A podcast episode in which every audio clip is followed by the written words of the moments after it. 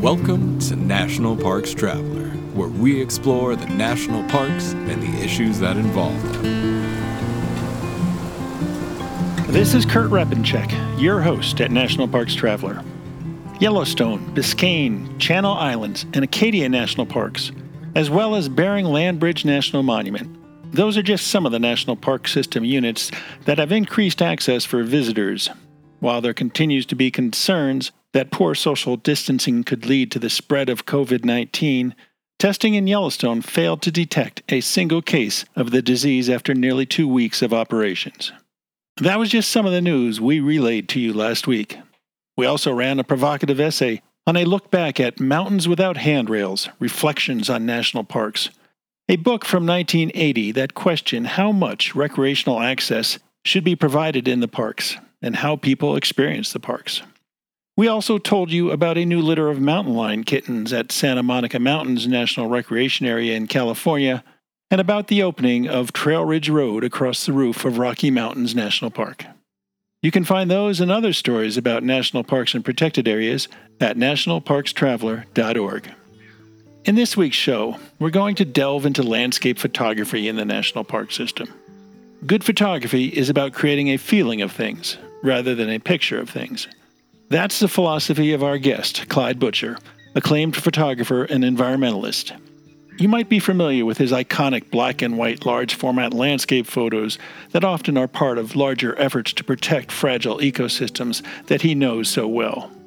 And as Lynn Riddick found out in her conversation with Butcher from his home in Venice, Florida, he doesn't mind wading chest deep through a cypress swamp or facing off against a hoofed animal to show why a place is worth protecting.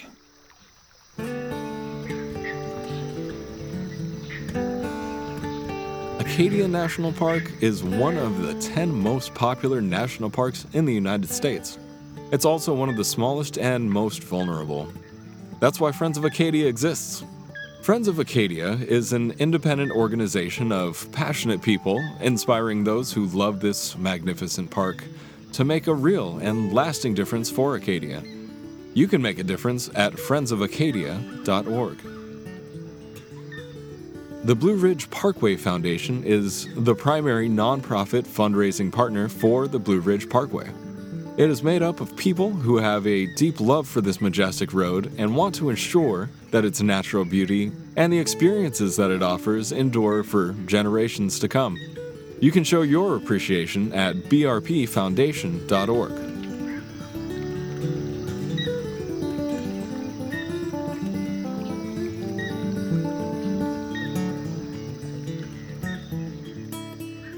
a Clyde Butcher photograph is to be in a Clyde Butcher photograph. His wide format black and white images capture environments so lush and rich, so seemingly untouched and unspoiled, you feel almost fully immersed in the landscape. His photos are, at the same time, both simple and grand. But not only are his photographs awe inspiring in their sheer magnificence, they provide a powerful voice in the preservation of natural beauty. Throughout his career, Butcher, along with his wife Nikki, have been a part of this effort, donating images and lending their support to numerous conservation efforts, especially throughout southern Florida, including the Everglades and Big Cypress National Preserve. And for those contributions, Butcher has received the Ansel Adams Award for Conservation Photography and the Florida Wildlife Federation Conservation Communicator of the Year, among many other awards. Many of his photographs are taken in national parks and preserves, as well as in other spots around the country and globe. His pictures tell a story that words cannot. Clyde, welcome to The Traveler. Well, uh, thank you for having me on. Well, this is going to be an interesting adventure. Well, where to begin? Your stunning and iconic black and white landscape photography has been exhibited all over the world. You've gotten prestigious commissions, including one from the United Nations. You've published books. You have done documentaries. You've won not just photography awards, but awards recognizing your contributions to conservation and environmental causes. And who knows how many of your photographs are displayed in living rooms and office buildings everywhere.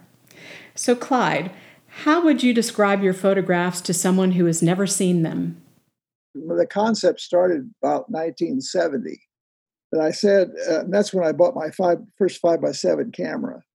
That I felt if people were going to get a feeling for what I'm photographing, the, the photographs would have to be large. And the reason now I make them up to nine feet, actually, I've made them up to 20 some feet, but the reason I make my photographs large so you can't see them. That make sense? Not really. Explain it a little. Well, okay. Most people don't understand how they see. You only see about four to five degrees. You perceive maybe up to 180 degrees, but you only see a very small slot. In other words, if you sit across the table from someone, you can barely see both of their eyes. So when you're out in nature, you have to scan to see what's your particularly to be safe, you scan. You look, you look forward, you look sideways, you look up. You're always scanning to see where you're at. So if I make my pictures large, and if you stand close enough, you have to scan them to see it, and that gives you a feeling of being in them. And so, what else can you say about describing the photos to someone? Well, basically, I try to walk people through the image visually so the, the two sides of the picture and the foreground and the top are actually more important than the center. Usually the center of the photograph, a lot of the times, is where I want you to end up. So I kind of walk people through with the way I arra- arrange the environment. And ClydeButcher.com is where to go to take a look. Yep. Your photography has evolved over the course of your career to the signature style that is immediately recognizable. Tell me about your journey to this point and your early inspiration from Ansel Adams and Yosemite National Park. Well, I, I first, uh, actually, my folks took me to some of the national parks when I was 10 years old. And that, that was my second camera I had when I was taking pictures then. And when I was in living in California, when I was an architect, I was an architectural uh, graduate, and when I was in Cal Poly in San Luis Obispo, California, uh, we would journey into the woods, and I would just uh, the redwoods was, I guess, probably my most um, favorite park because you're walking in a park that actual the system is 60 million years old, and the trees are 2,000 years old. So that's, I think, the the forest that gave me the feeling of the prehistoric nature of nature and I've, I've used that idea looking for things that haven't been changed. Um, that's why you don't usually see any kind of uh, buildings or people. Because in 65 billion years ago, there was no people. So why should have people in photographs? well, in addition to the parks, you also drew inspiration from the 19th century Hudson River school movement of landscape painters. Describe how these paintings looked and what was it about them that appealed to you also? Well, you know, there, there's a painting, I think it's by Church in the National Gallery in DC. It's about maybe 15, 20 feet wide, and there's a bench in front of it. And every time Nikki and I go there, we sit there for probably an hour to study that painting and they're doing this. They do this similar thing uh, using light and perspective that I did is do. They're, they're basically painting painting with wide angle. A lot the ones that I liked were like if you look at paintings, you can see if the painter saw in wide angle, normal, or telephoto. Painters that maybe don't realize they're doing that, but that's what they do. And the uh, wide angle view of being able to walk through the picture what attracted us. And it's also the way you use lights and darks, lights and darks, walk through the picture. It helps you uh, work your way through a picture. I haven't met you, but looking at photos of you online, I see you have a bushy white beard and mustache. You wear glasses, and there's lots of photos of you wearing a cowboy hat or a baseball cap. So we can see what you look like, but how would you describe your personality and the traits that are essential to your work? Well, I'm wearing a cowboy hat right now. uh, I don't know. I'm pretty easygoing. I I relate I relate to people as individuals. Um, I I can communicate with uh, truck drivers, dishwashers, presidents of the United States, senators, governors, artists. I, I can really kind of just flow with uh, anybody. It's and that's something that we're going to have to learn to do as a world is to be able to deal with everybody. And that's what I think I am. Is I'm kind of a pretty mellow. We've been married 57 years, so I guess I'm not I'm mellow enough to stay married. so I think I'm very mellow. Um, kind of set in my ways though about the environment. I think I think people don't maybe they don't have the impetus or the time or the thought pattern to think what's important in nature and in life. And this this world we live in is probably well, I can't imagine to be a better planet anywhere else in the universe because of the we're the right distance from the sun. We have the you know water. We have all the elements it takes to to make life. And I'm I get a little upset at uh, as humans we're abusing this lovely world of ours.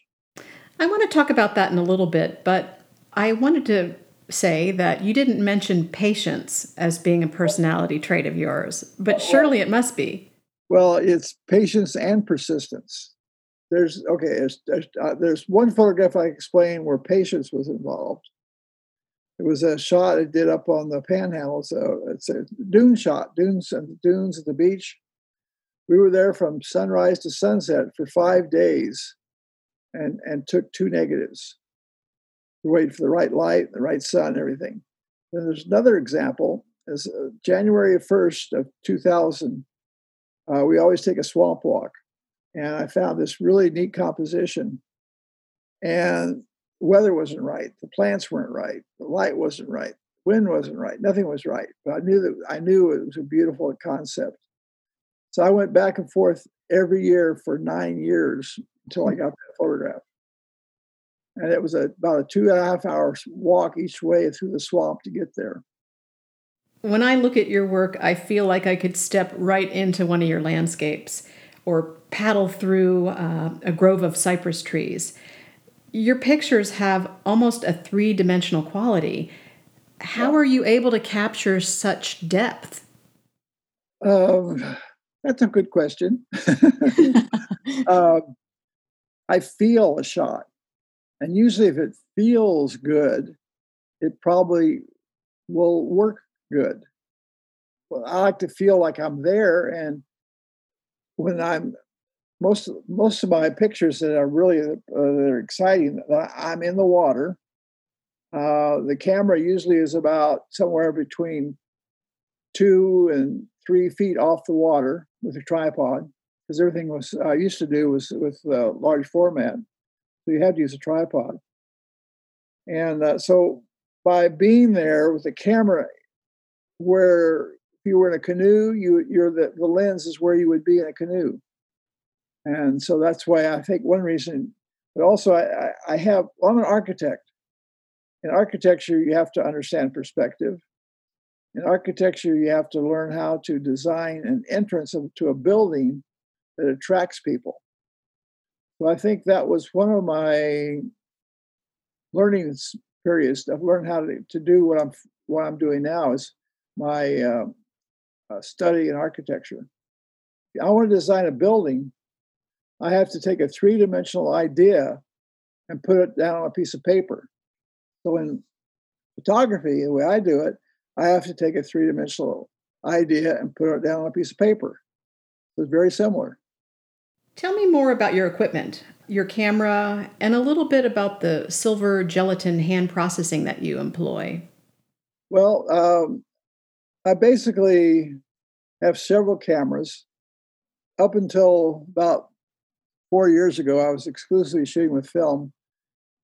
I, the cameras in sizes from four inches by five inches up to 12 by 20 inches. And so I had a four by five, a five by seven, eight by 10, 11, 14, and 12 by 20. So each each format you can do certain things with. In other words, what I can do with a four by five for depth of field, you can't do with a 12 by 20. to give you an idea, the uh, wide angle lens I use on a 4x5 is 47 millimeters. The wide angle, which is the same degree of angle on the 12 by 20, is 210 millimeters. So imagine trying to get everything in focus from two feet to infinity with a 210 inch lens. It's, it's impossible. So you have to have scenes that are vast, that, uh, that are farther away from you. You can't have that real close and real far with the larger larger the camera, the more the depth of field. So I have a camera for each when I'm doing certain things that take certain kind of certain format out with me. It's kind of kind of technical, but it's pretty simple when you understand it. What about the processing? I, I use I've been using uh, Kodak T-Max 100, and whether it's a 4x5 or 12 by 20, I use normal developer. Uh, I don't do anything anything fancy in development because I just develop for the 18% gray, and I, I shoot for the for the I actually shoot for the hat shadows and process for the highlights. So that it's basically it's just it's just uh, the old since they've been doing since you know the 1800s. Better film than they had back then. The film today is really fantastic. It's it's um, it's not as technical and sharp as digital, but when you get a large format negative, you can make a nice size print. I, ma- I made it with my 12 by 20. I made a print that was 23 feet, and you couldn't couldn't see the grain. Uh, it was tack sharp, 23 feet. What is it about black and white photography that just always looks so sensational? Well, because you're seeing the image and not the color. You're seeing the detail. You see, you're you're not being confused by all the color. Now, you know, it's I call color a Xerox of nature and black and white an interpretation because you're not it's not really real, it's black and white. But what is more important in life, air or water? You have a you have a preference? No. yeah, you, you, like to have both. Uh-huh.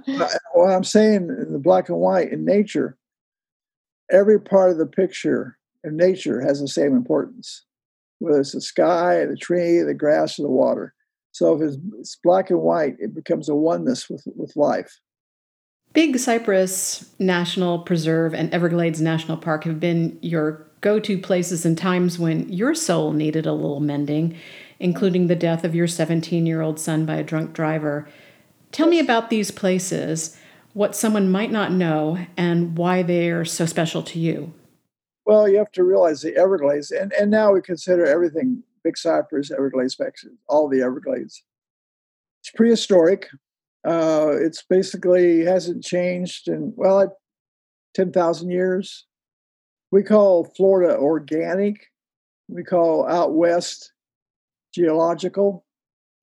So everything in the in the in the in the uh, Everglades is, is alive and crawling and doing all kinds of things, making nice noises. Uh, birds, gators, snakes, turtles, mountain lions, bears, bobcats, rabbits, squirrels, snakes, hogs.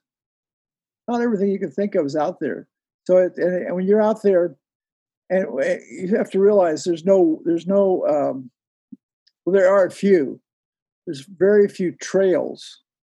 I've been walking through the big the Everglades since 1984 and have never met another person. I need to take a short break here, but when we return, I want to ask you about your work in conservation, your work in the national parks, and maybe get some photography tips from you. Okay. Listener and reader support make National Parks Traveler possible every day of the year. If you enjoy the Traveler's content, please consider a donation via nationalparkstraveler.org. The North Cascades Institute has a large portfolio.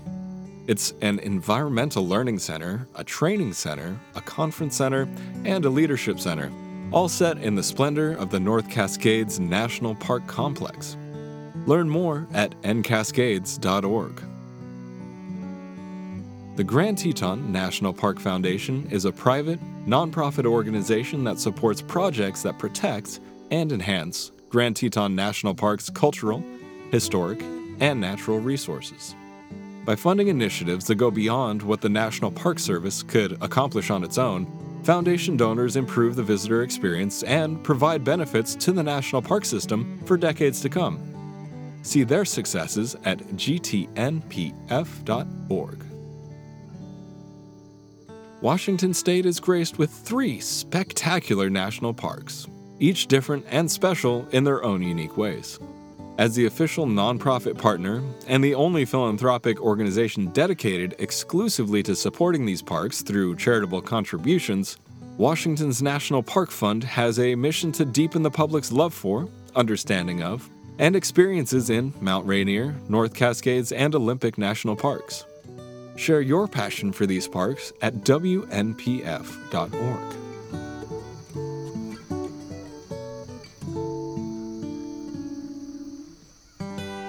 We are back, and I'm talking with legendary landscape photographer Clyde Butcher from his home in Venice, Florida. I want to read you a quote. Okay. People protect what they love, but you can't protect what you don't understand. Clyde Butcher's images make us want to understand because he touches our hearts, and our heads follow. No one can view Butcher's remarkable work without being awestruck by the embodiment of nature herself. Clyde, as you know, this is a quote about you from Jean Michel Cousteau, an explorer, environmentalist, and filmmaker. Can you point to a specific place and time when you had an environmental awakening? I've always loved nature. I've always been involved in it. I, loved Ansel Adams' work and Edward Weston and Wynn Bullock and all those photographers. But I never related it to conservation. I always re- related it to art. Then I think it was in 1988, I was asked by the Water Management District here in Florida to do some work for their office because we were have, we were being sued by the federal government over our, our mishandling of the Everglades. And he, he, saw my work in an art show and wanted his work my work there. But unfortunately, he, he also he wanted about 30 pieces, 40 inches by 60 inches framed, and he, he couldn't pay for them. He says, we, we want them, but we can't pay for them. So I said, okay. I thought about it for a month or so, and I said, well, I think it's important for people to see what the Everglades is about. And when I did that, then I got to talk to all the guys in the back rooms that were the environmentalists. So I think it was really my an introduction to the involvement of government in the environment and, and the problems there are they're having with the environment because of people. Uh, it's it's the the and the thing that you have to realize is you have more people, you have more problems. As you know, the damage from oil exploration at Big Cypress National Preserve is a severe threat ecologically. The Traveler's Kurt Repanshek has reported on the issue and uh, shot some pretty alarming footage of the seismic lines that were created from clearing and ditching and channeling through the preserve. These swaths go some 100 miles and are as wide as 20 feet in some places. Dead zones have resulted, and many endangered and threatened species are even at further risk. How are you lending a voice to conservation efforts here at a place so close to your heart? Well, I tell you what, it's not going to do any good unless we get rid of the gasoline and, and gas. So the solution is more is a little bit more complicated than just saying don't do it. You got to say you got to make it not available, not needed once you if you need gas because gas right now runs the world. It, it's it without oil the world shuts down. Now in our house here in uh, in venice we have enough solar that runs our house enough solar that charges our electric car and we get at the end of the year we get $100 back from fp&l now unfortunately, that's what we're going to have to do. You're going to have to commit to doing the right thing and not burning the gas. And that's the only way you're going to solve the problem is not creating the problem. What other organizations have come to you for photography requests uh, to help promote conservation efforts? And what would you say are some of your conservation contributions that you're most proud of? Well, actually, uh, the DEP is one of them. Department of Environmental Protection. I've done a lot of work with in Florida. See, there's where you're, you're getting more more bang for your buck. We've we've we've created thousands of posters for the Department of Environmental Protection, which they post all around every every place that uh, is part of their facility. Give them give them away to people. Um, it's been really uh, effective. We don't accept money for anything we do from the environmental people.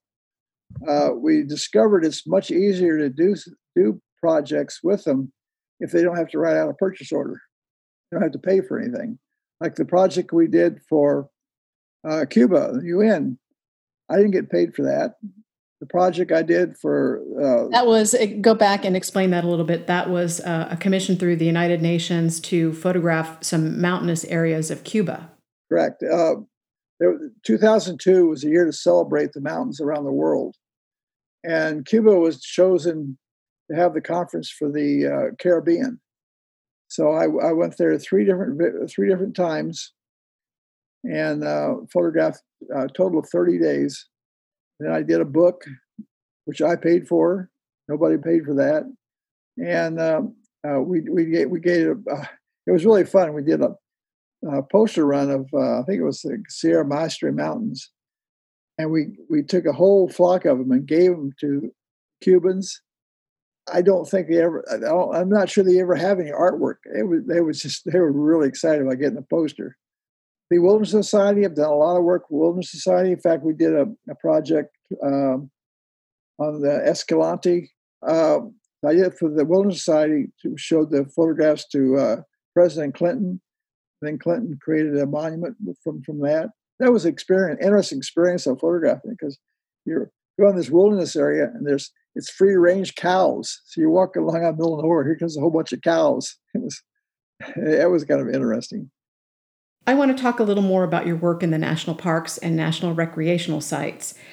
Yeah. How have the parks changed since you started photographing them? And I'd like to see, I'd like to hear what you think has changed for the better and then what you think has changed for the worst that's a that's a that's a that's a hard thing to analyze. One of the main things that's happening. It's it's kind of it's, it's it's a sad thing and a good thing. There's actually too many people in the parks. Uh, in some of the particular parks, there's so many people, and to the famous ones, and they're not going to the ones that are not as famous, which are probably nicer because there's not as many people. Uh, if you go out in the redwood areas, if there's not a sign to go somewhere, you won't find people.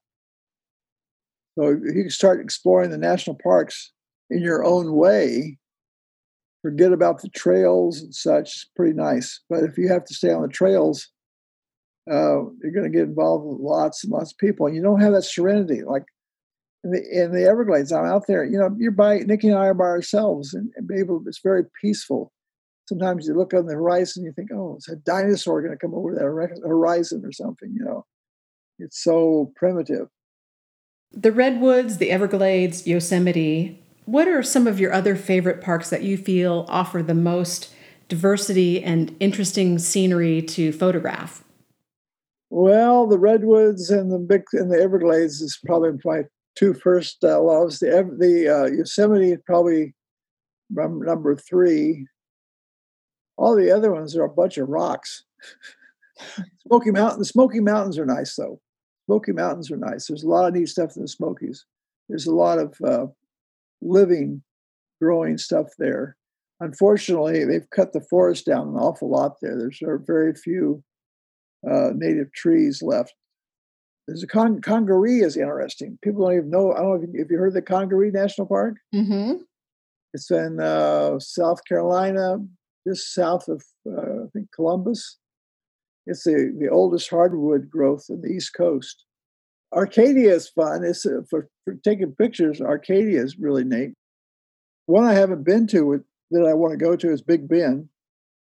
Then there's Joshua Tree. Joshua Tree I used to live fairly close to Joshua Tree by Palm Springs, and that's kind of an interesting place too. But it's it's it's not as alive. Big Cypress and Everglades National Park and the Redwoods are a living, breathing community, like like the Smoky Mountains is a living, breathing park.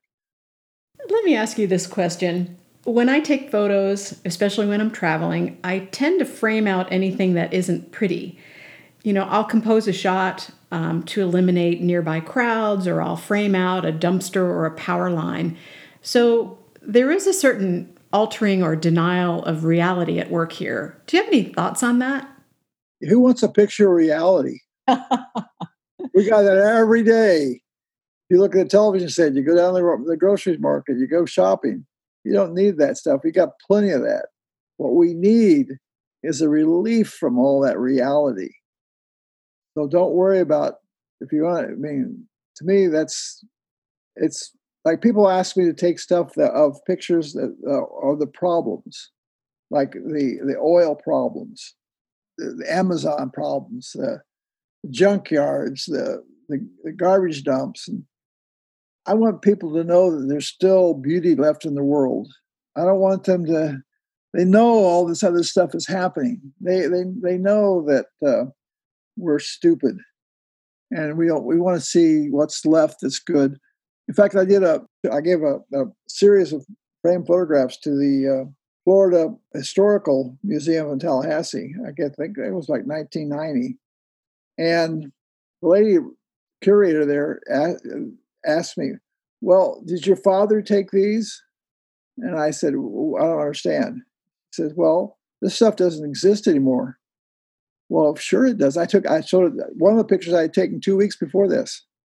Is there a downside to making things look so beautiful? Um, people want to experience these beautiful locations, and in the process, perhaps they start loving them to death. What are your thoughts on that? That is a big problem. I did a, a, a shot. It's a little area in Big Cypress, and as soon as I put it online with a name, I was the first person in there. And then after a while, it's got it's got foot tracks. People going there all the time now. Yeah, it's it's a problem. So now we don't put we try not to put too much of put more general names on stuff so people don't find them. I did a little pond in uh, Tetons. In fact, it's on cover of our book, National Park book we did. And now it's just being inundated by photographers. So yeah, it, it, it has good points and bad points. Hopefully, the good outweighs the bad. Hopefully so. What kind of um, crazy experiences have you had? Like, do you have one that comes to mind more than others? any crazy close calls or you know super difficult challenges that you had to deal with um, when you were photographing a landscape well i was up in the mid florida of kissimmee um, basin area and i had a problem with a cow this cow was just somehow got infatuated with my camera. She had her horns wrapped around my camera. Now i don't know what to do. I know what to do with a gator but i don't know what to do with a cow. Then in um, out in uh, uh, Yellowstone, for some reason, I was going to try to photograph this buffalo with a large format camera, and because large format, you have to you have to get on your dark cloth, you have to focus it. I get all focused, put the film, they move, moving and moving, and all of a sudden I look up and he's two bulls fighting about 20 feet from me. And I said, I think I better get out of here. Because when you have a dark cloth over you, and this tripod, you look kind of like an animal. It's it's kind of interesting. You have a, a dimension to you. And I was going to say to my my wife, I think we better move. And Nikki and everybody else had gone. they weren't even close around. So I just stood still, and luckily the the guys went by. But um, I had a shot, a, a, problem in the north rim of the Grand Canyon. This was in the rutting season, and I was in a field and there was aspen up on the hill. It was probably, I don't know, four or 500 feet away. And this elk, for some reason, got pissed off at me and started charging me. It came rolling down the hill right at me. So I picked my camera up on the tripod. I was gonna. I, you can't outrun. I can't. Run, I don't think you can outrun a, an elk. I don't think that's possible. So I was going to bop him, and he turned about four or five feet from me. That was that was probably the most dangerous thing I've had. Do you have your own photographs hanging in your home? And if so, what are they?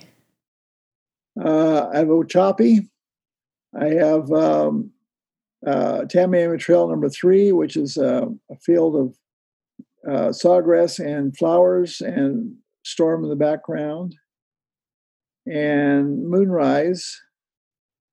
But most of the photographs I have in my house are other photographers Ansel Adams, Edward Weston, Wynn Bullock, John Sexton, uh, Alan Ross. I, I try to get other other photographers so that I can get a feeling for other people are doing also. Do you have two or three very favorite photographs of your own? Well, Choppy is one, obviously.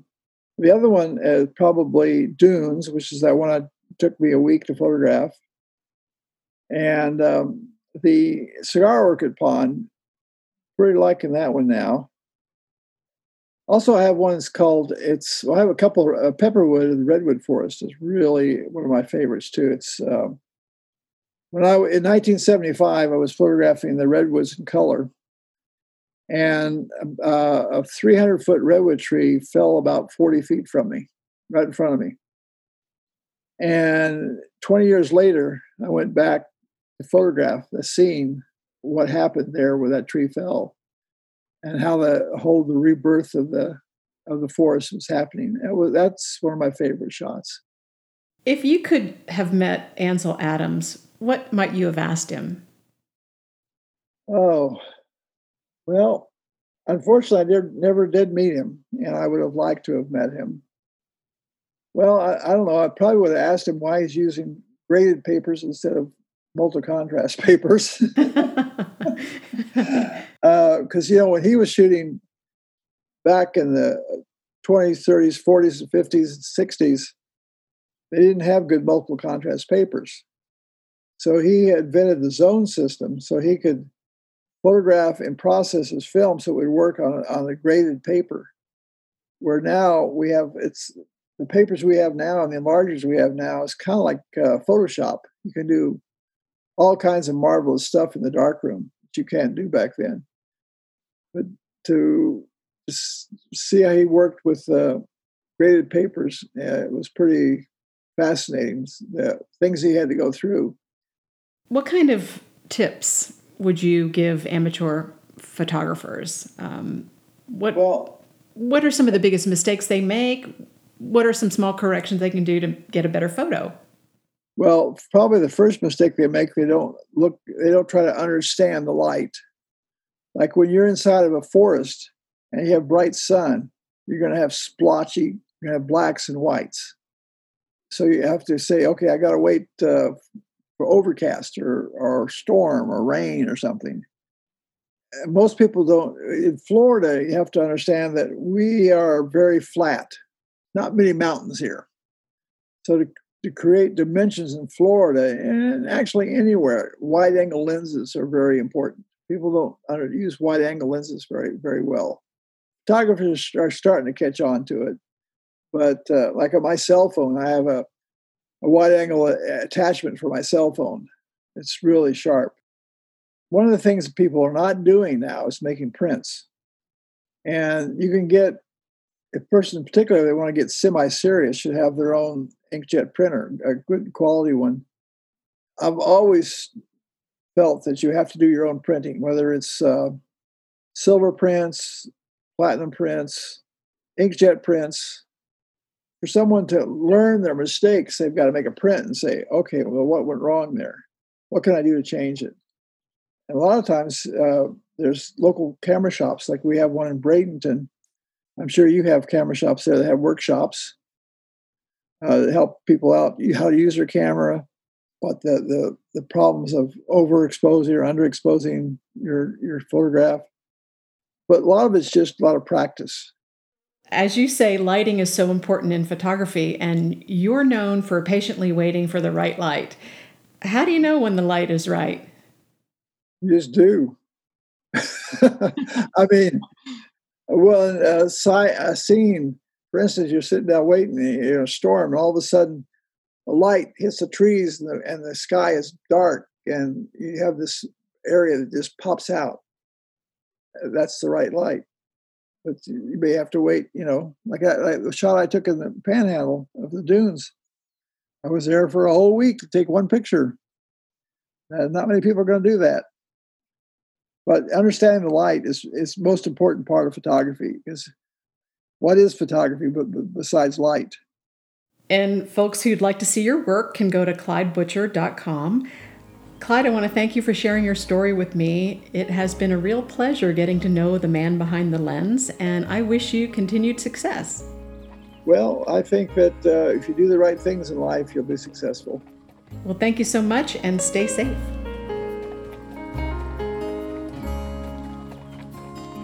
That's our show for this week. We hope you enjoyed it. If you've been out in the park since they've started to reopen, please send us a note about what you saw and what you thought.